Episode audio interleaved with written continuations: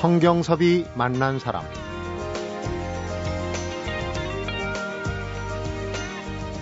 꽃보다는 녹음의 계절 8월의 첫 주말입니다. 문득 8월에 꿀벌들은 어디서 꿀을 모을까 이런 생각을 해봤는데 다행히 이 계절에도 꽃이 만발하는 쉬나무가 있다고 합니다. 나무 이름인데요. 쉬나무. 꽃 피는 기간도 한 달 정도로 길어서 꿀벌들을 아주 바쁘게 만든다고. 젖을 먹인다고 할 때 그 수유하고 발음이 같은 이 수유나무로도 불리는 쉬나무를 보면서 세상에 정말 죽으란 법은 없다 이런 말을 떠올려 보는데요. 우리에게도 분명 어딘가엔 쉬나무 같은 존재가 있지 않겠습니까? 성경섭이 만난 사람 오늘은 김성수 문화평론가하고 장석주 시인이 함께하는 문화탐방과 인문학 카페로 함께합니다.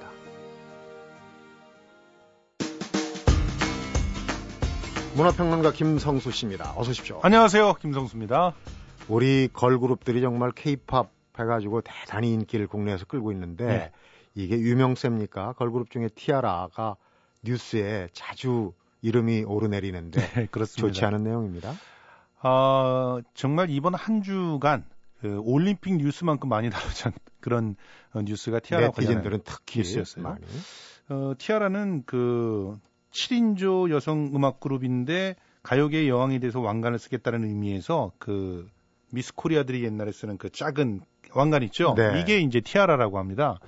이 왕관의 이름으로 데뷔를 했는데 사실 그동안 멤버 교체가 잦았어요. 음. 어, 처음에는 또 어, 7인조로 출발하는 것도 아니었거든요.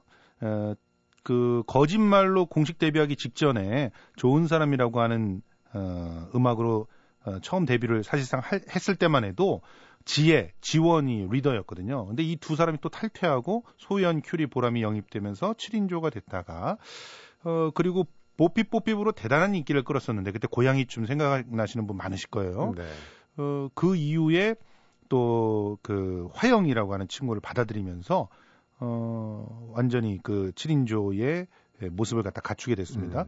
음. 어 이때 그 어, 화영이 그 오면서 그 랩 부분이 많이 강화되면서 여러분들이 너무 잘 아시는 어 롤리폴리라든가 러비더비라든가 이런 노래가 어, 대단히 인기를 끌었죠. 네. 그래서 확실하게 메이저 걸그룹이다 이런 얘기를 듣게끔 된 그룹이 티아라입니다. 네. 그런데 이제 티아라 관련해서 자꾸 이렇게 어 말이 많이 나오고 예. 오르내리는 그 이유는 핵심적인 이유는 뭡니까? 한마디로 어 멤버 중 그 가장 맨 마지막으로 들어왔다고 되는 물론 지금은 또 아름이란 친구까지 들어가서 8인조였다가 결과적으로 이 일곱 번째 들어왔던 류아영이라는 친구를 집단적으로 괴롭혔다라고 하는 왕따 의혹이 불거지면서 문제가 퍼지기 시작했는데요. 네.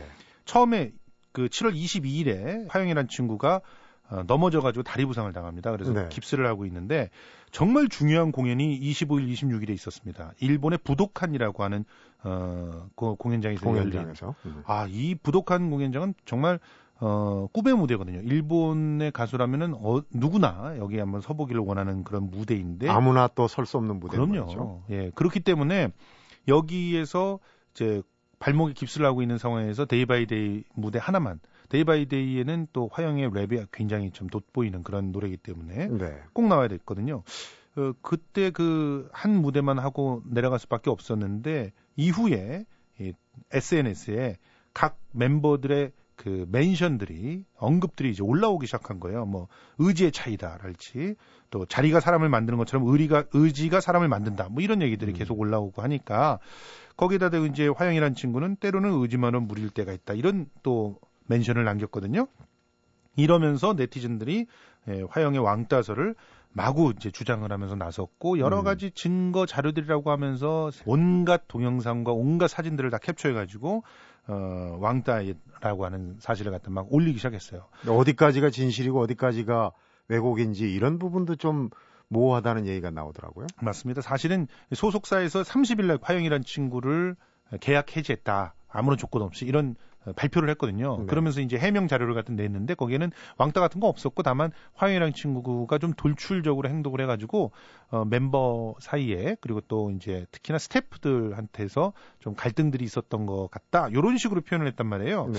그랬는데 이 어떻게 보면 이 해명 다음에 더 들불같이 네티즌들이 일어났습니다. 그래서 지금은 티아라에게 진실을 요구합니다라고 하는 그런 카페가 만들어졌는데 어, 하루 만에 10만 명 넘어서더니 어, 40만 명이 육박하는 그런 회원 수를 갖다 보이고 있고 어, 예매 취소 사태. 그러니까 11일 날 예 그 콘서트가 있었어요. 8월 11일 날. 네. 근데 이게 예매가 취소가 막 되고 하니까 8월 1일에 예정된 콘서트를 무기 연기하겠다. 그리고 환불을 했고요. 음.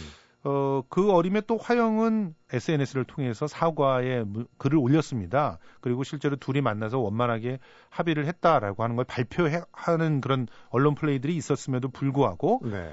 어, 이런 압력을 받아가지고 정의경 홍보대사로 활동했던 은정이 그 대한민국 전의경 홈페이지에서 내려왔어요. 그리고 또 이후에도 뭐 CF라든가 이런 쪽에서 퇴출 압력들이 계속되고 있어서 음. 어 앞으로도 TRI 문제는 계속 되지 않을까 이렇게 생각 생각들을 하고 있습니다. 네, 근데 걸그룹이 관련된 문제는 당사자도 있고 또 기획사, 팬, 네티즌 이렇게 이제 전부 뭉뚱그려져 가지고 이 좀 모양새가 복잡해지는 그런 양상인데 예. 이게 뭐 비단 이번뿐만 아니라 이런 사례가 일어나는데 근본적인 어떤 요인이랄지 들여다볼 구석이 있지 않나 싶습니다. 그렇죠. 왜 왕따설이 이렇게 나오는가? 한마디로 말해서 지금 대한민국의 아이돌 그룹을 만드는 그런 시스템 자체가 어, 정상적인 인간관계에서 자유롭게 그 어떤 멤버들을 갖다 만나고 출발하는 게 아니란 말이에요. 네. 예를 들어서 어, 그룹 비틀즈 생각을 해보십시오. 이 친구들은 어, 리버풀에 있는 그 어부의 자식들이 자기네들끼리 음악하면서 좋아서 만나갖고 그 그래갖고 팀을 만들었어요. 네. 그래 그런 상태에서도 얼마나 싸움이 많았습니까? 특히나 존 레논과 폴 맥카트니가 그렇게 싸웠다 그러잖아요. 음. 그룹 퀸 같은 경우는 그 대학 동기들이에요 거의. 그러니까 그 대학 안에서 만들었던 그 친한 친구들끼리 이, 이 퀸이라고 하는 팀은 또 너무너무 멤버들 간의 사이가 좋아가지고 동성애설까지 또 나돌기도 했었죠. 네. 이렇게 자기의 의지와 어, 만나서 의지가 잘 만나서 또 자기의 그 어떤 그 음악적 경향이 만나서 그래서 어떤 팀을 만든 게 아니란 얘기예요. 그러다 보니까 인간관계가 어떻게 만들어집니까? 그냥 어 어떻게 보면 다분히 좀 불편하게 음. 어, 오늘부터는 얘네들이 너희 팀이야 이렇게 만들어지는 거예요. 그러면 그 안에서 소통할 수 있는 통로가 많이 있거나 그 소통에서 어려움을 겪는 사람들을 멘토링 해주는 그런 시스템이 있어야 되는데 네. 그런 시스템이 없다 보니까 이런 문제들이 불거질 수밖에 없다. 이렇게 전문가들은 지적을 하고 있습니다. 네. 특히나 이번 티아라 같은 팀들은 멤버의 교체가 잦았어요. 그러다 보면 어, 나중에 들어온 멤버는 이미 다 만들어 놓은 밥에다 숟가락 얹는 것 같다. 이런 식의 느낌들이 안 갈 수가 없지 않겠습니까? 갈등의 요소가 있는 그렇죠. 더군다나 이 수익을 분배한다는 그런 그 상황들이 또 맞닥뜨리게 되면은 굉장히 좀 어, 껄끄러운 그런 상황들이 벌어질 수밖에 없는데요. 그러다 보니까 어, 어쩔 수 없이 이런 문제들이 만들어진다. 그래서 결과적으로는 어, 이 우리나라의 연예 기획사들의 시스템을 바꿔야 된다 이런 얘기를 하고 있는데요. 네. 특히나 어, 뭐 계속적으로 지적이 되고 있지만 일방적으로 좀 약자가 될 수밖에 없는 그 연예인들이나 연습생들의 지위를 강화시켜주고 그리고 어, 스스로가 좀 더 자유스럽게 어떤 팀들을 갖다 좀 만들 수 있는 그런 분위기도 좀 만들어야 되지 않느냐 이런 얘기도 좀 나오고 있는 것입니다. 네. 걸그룹이 사실 우리뿐만 아니라 한류의 주역, 그렇죠. 문화 콘텐츠고 문화 자산인데 예.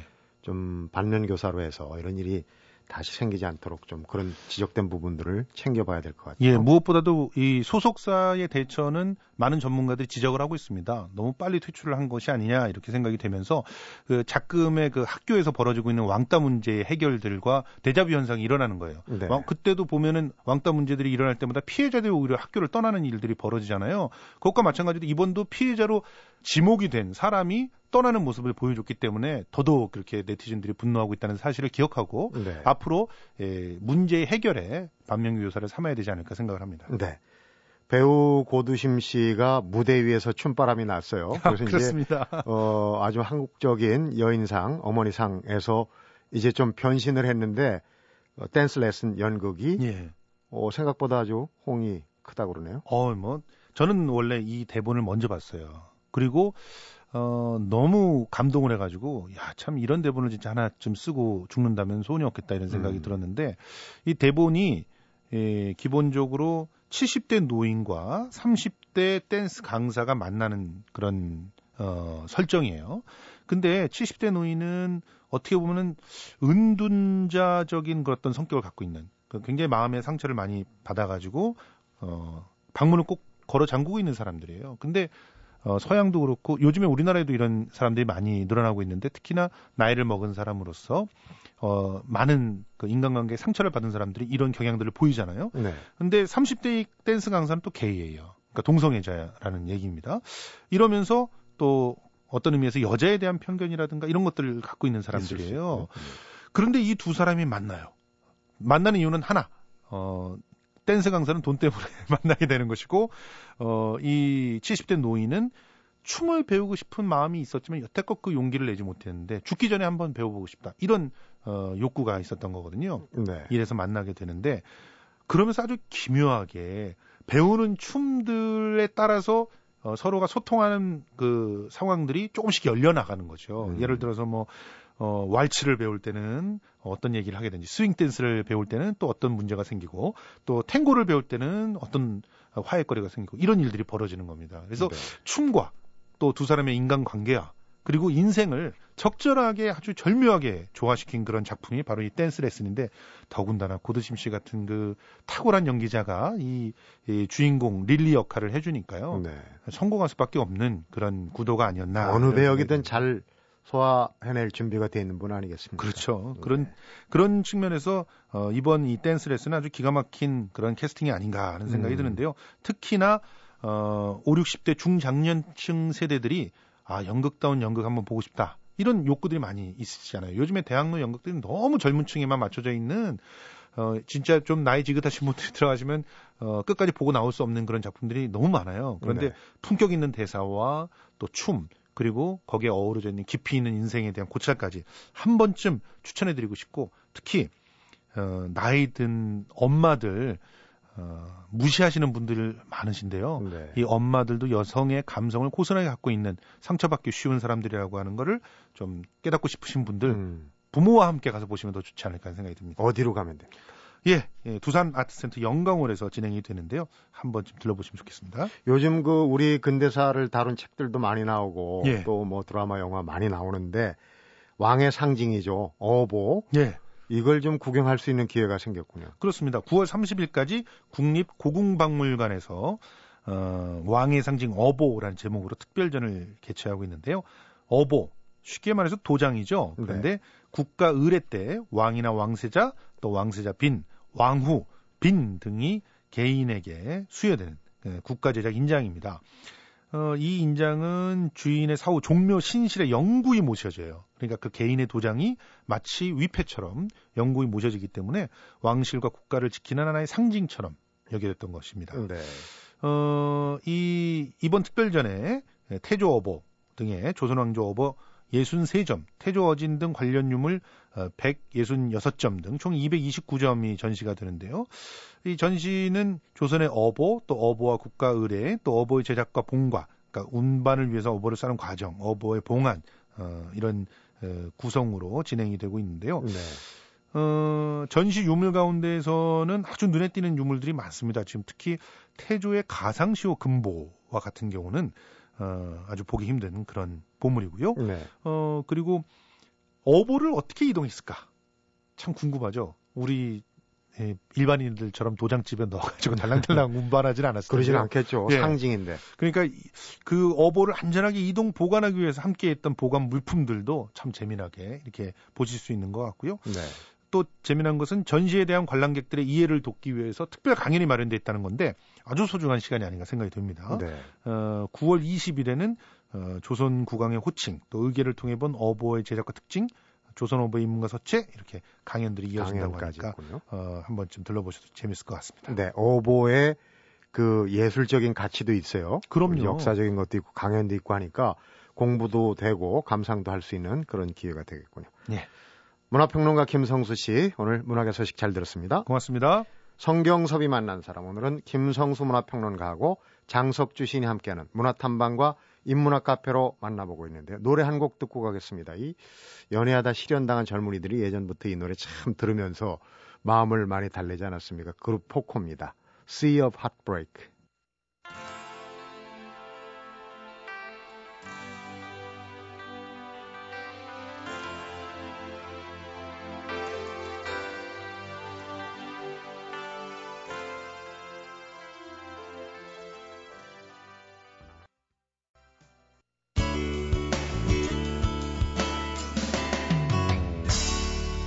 성경섭이 만난 사람. 장석주 씨 어서 오십시오. 네, 안녕하세요. 반갑습니다. 네. 런던 올림픽이 이제 막바지로 접어드는데 런던 올림픽 기간 중에도 프로야구 열기가 식질 않았어요. 네. 오늘 소개해 주실 책이 참 재밌는 야구 얘기인데. 네. 이게 다 야구 때문이다. 음. 부제가 어느 젊은 시인의 야구 관람기. 서효인이라는 젊은 시인이 쓴 책인데요. 네. 어, 우연히 잡았다가 너무 재밌어서 끝까지 앉은 자리에서 읽어버린 그런 책인데. 통독을 하셨군요. 네. 네. 에, 1981년 에, 목포에서 태어난 시인이에요. 그러니까 우리나라에서 프로야구가 시작된 게 1980년이니까 네.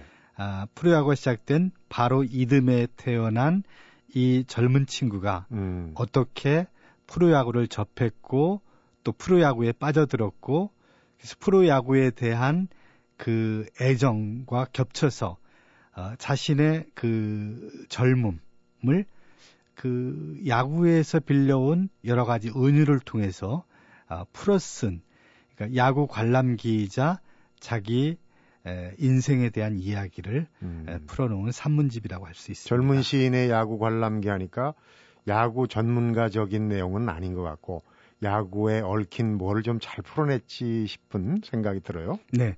근데 이 책을 보니까 꿈이 원래 야구 선수였고요. 네. 근데 이제 몸이 따라주지 않아서 혹은 재능이 없어서 나중에 이제 프로야구 캐스터가 되고 싶었는데 그것도 역시 실력이 안 돼서 못 되고 결국은 어, 제가 아는 바로는 시인 야구단 소속으로 야구를 함, 하고 있고 네. 또 시를 열심히 쓰고 있고 음. 글을 쓰는 그런 친구입니다. 그러니까 문인들 소설가 시인들이 야구단을 또 만들어서 하는데 네. 거기서 야구를 하고 있고 그러니까 어쨌든 꿈을 이루긴 이뤘는데 네. 직업으로서의 꿈은 아니고 네. 취미생활로. 근데 야구에 대한 그 전문적 식견이 상당합니다. 네. 그러니까 우리 프로야구에서 일어났던 역사를 꿰고 있고 또 야구가 그 룰이 굉장히 복잡한 운동 경기거든요. 네. 그러니까 이 책을 보면 그 룰에 대한 이해도 어떤 깊, 깊게 좀 가질 수 있는 그런 어, 어떤 하나의 부산물이라고 할까 그런 소득도 올릴 수가 있다고 생각을 합니다. 네.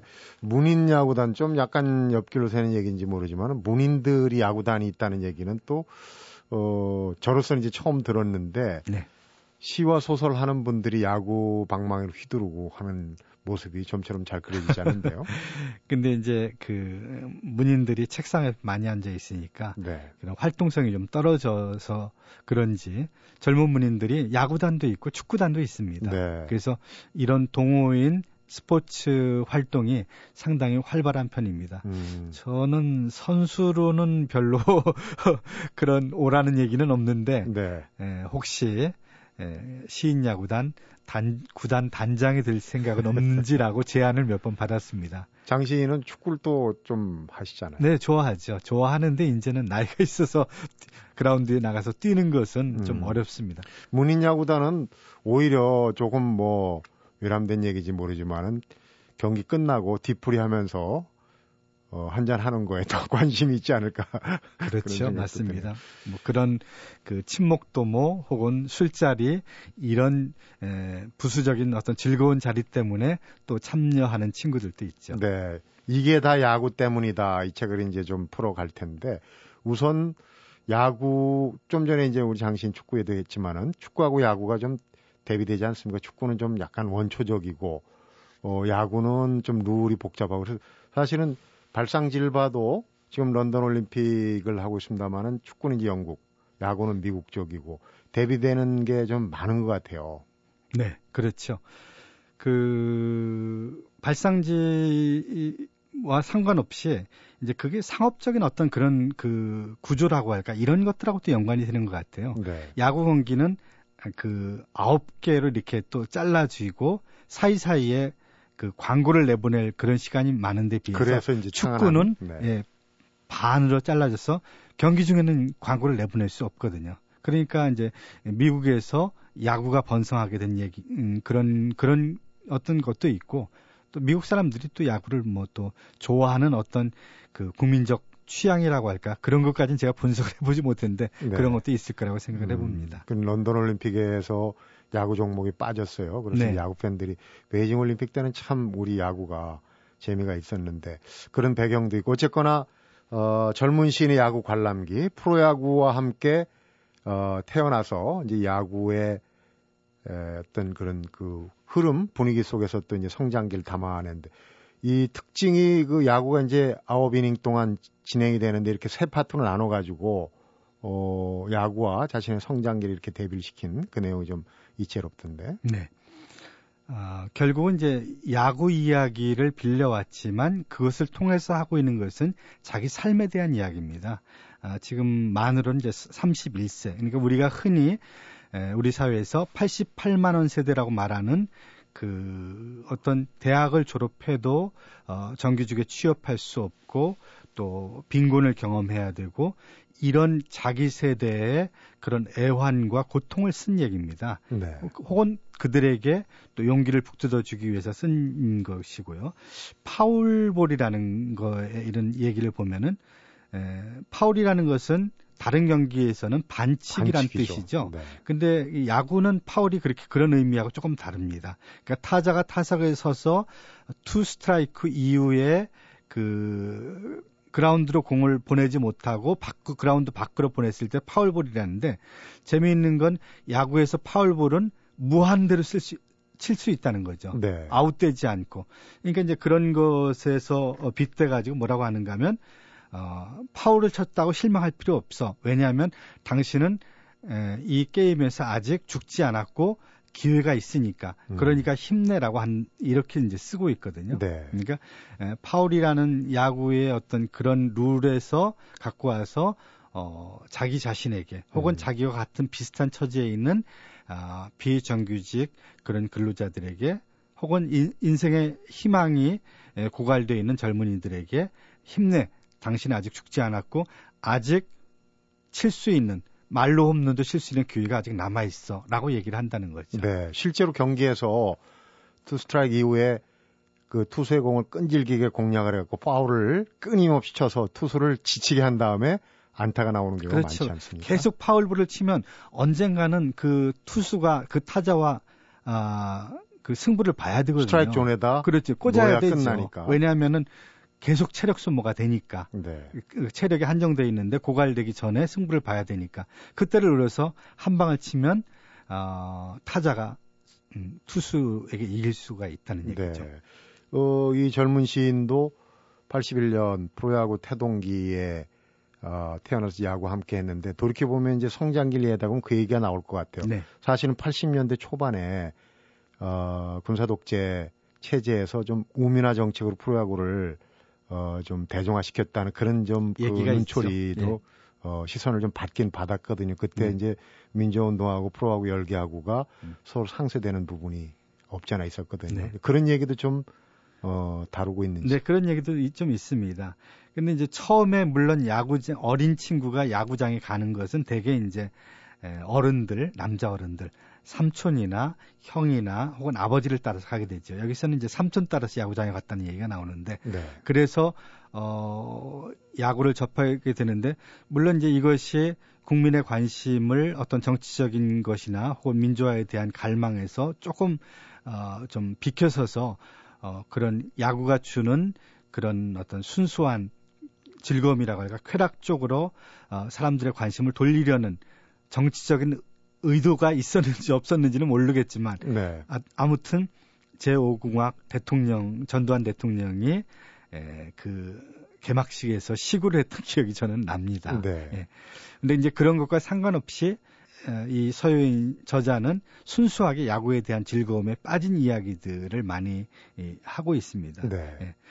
그리고 이제 그 드래프트라는 게 있지 않습니까? 그렇죠. 이제 선수들. 에, 그 고등학교 졸업자나 대학 졸업자들이 이제 에, 중에서 에, 프로야구 구단 전체가 모여서 선수들을 지명하죠.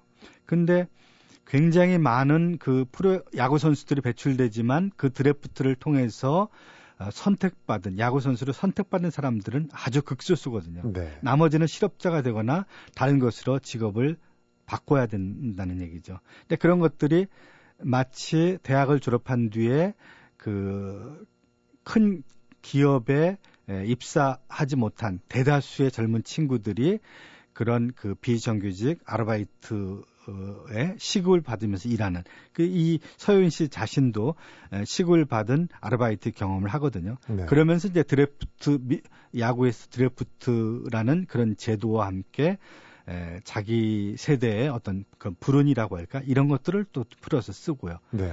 그리고 이제 퍼펙트 게임이라는 것도 사실은 굉장히 어려운 거죠. 이건 투수에게 해당되는 거죠. 그러니까 아, 1회부터 9회까지 에, 완봉한 것은 물론이거니와 한 타자도 1루에 진루시키지 않는 그런 기록이죠. 네. 대기록인 거죠. 대기록이죠. 예, 투수에게는 엄청난 명예가 되는. 근데 사실 투수 혼자 잘해서 되는 것들이 아니고 다른 야수들이 완벽한 플레이를 해야 된다는 거죠. 한 번도 실수를 하지 않아야만 이루어질 수 있다는 거죠. 퍼펙트 네. 게임이라는 게. 사실상은 거의 불가능한 거죠. 음. 근데 인생에서 퍼펙트 게임이라는 것은 없다는 거죠. 그러면서 이제 많은 우리 사회에서 그 루저로 전락하는 이 그 88만 원 세대들에게 그런 걸 통해서 인생의 퍼펙트 게임이라는 건 없어. 그러니까 네가 조금 어, 어렵더라도 참고 이겨내야 돼. 많은 프로야구 선수들 혹은 프로야구 선수를 지, 지망했으나 중, 중도에 탈락해서 어, 다른 일을 하는 많은 사람들을 네. 에, 이제 얘기를 하는 거죠. 음. 전에 이 축구를 철학과 그 비교해서 네. 하는 얘기 참 재밌게 잘 들었는데 지금 이제 이 야구는 좀 인생하고 여러 가지 법칙과 규칙이 있지만 그 안에서 어떤 이제 인생을 그 잘 갖고 나가는 그런 지혜를 찾을 수 있는 그런 부분인데 지금 그 신인 선수 드래프트 얘기도 했지만은 얼마 전에 실제로 정말 내로라 하던 정말 그 타격의 천재도 어 그라운드에서 사라져갈 때 좀 씁쓸한 뒷맛을 남기고 이런 것도 좀 인생하고 비유가 그렇죠. 항상 잘 나갈 수는 없는 거죠. 뭐 그 이종범 선수 얘기하신 네. 이종범 선수 하면 우리 프로야구사에서 정말 걸출하게 뭐몇 손가락 안에 꼽을 수 있는 그런 선수지만 결국 나이가 먹고 은퇴할 때는 자기가 원하지 않는 방식으로 씁쓸하게 그라운드를 떠났다는 얘기죠. 네. 그러니까 우리 인생의 하나의 그 야구 경기라는 게 우리 인생을 축약해서 보여주는 것이 아닌가. 음. 그런 아이디어에 착안해서 자기 에, 젊지만 고통스럽게 살아가는 젊은 세대에게 공감을 줄 수 있는 삶의 이야기를 야구라는 것을 빗대서 얘기했다는 것이 아이디어가 좋았고 네. 또 글도 좋았고 진정성도 담겨 있고 음. 그래서 이 시간에 한번 소개해야 되겠다 해서 제가 소- 들고 나왔습니다. 그러니까 추천사 중에도 참 재밌는 그 백가음 씨 소설가가 추천사를 썼는데 재밌더라고. 야구에서 공을 던지는 게 인생이라면 공을 받는 거는 우리 삶에서 타인의 위태로움을 잡아채는 일과 같다. 그러니까 이게 놓치면은 패스트볼이 되지 않습니까? 그렇죠. 지금 이 그 서효인 씨도 보면 문인 야구단에서 포수를 포수 하고 역할을 있어요. 한다고 그러죠. 야구 전체 흐름을 좀 꿰뚫어 보는 포지션 아니겠습니까? 네. 그래서 이제 이런 어 여러 가지 얘기를 더 맛깔나게 풀어낼 수 있지 않나. 야구를 좋아하는 사람도 재밌게 읽을 수 있는 책이고요. 혹시 야구를 좋아하지 않는 사람도 잡으면 재밌게 읽더라고요. 네. 아, 오늘 소개해드린 책, 어, 이게 다 야구 때문이다. 어느 젊은 시인의 야구 관람기.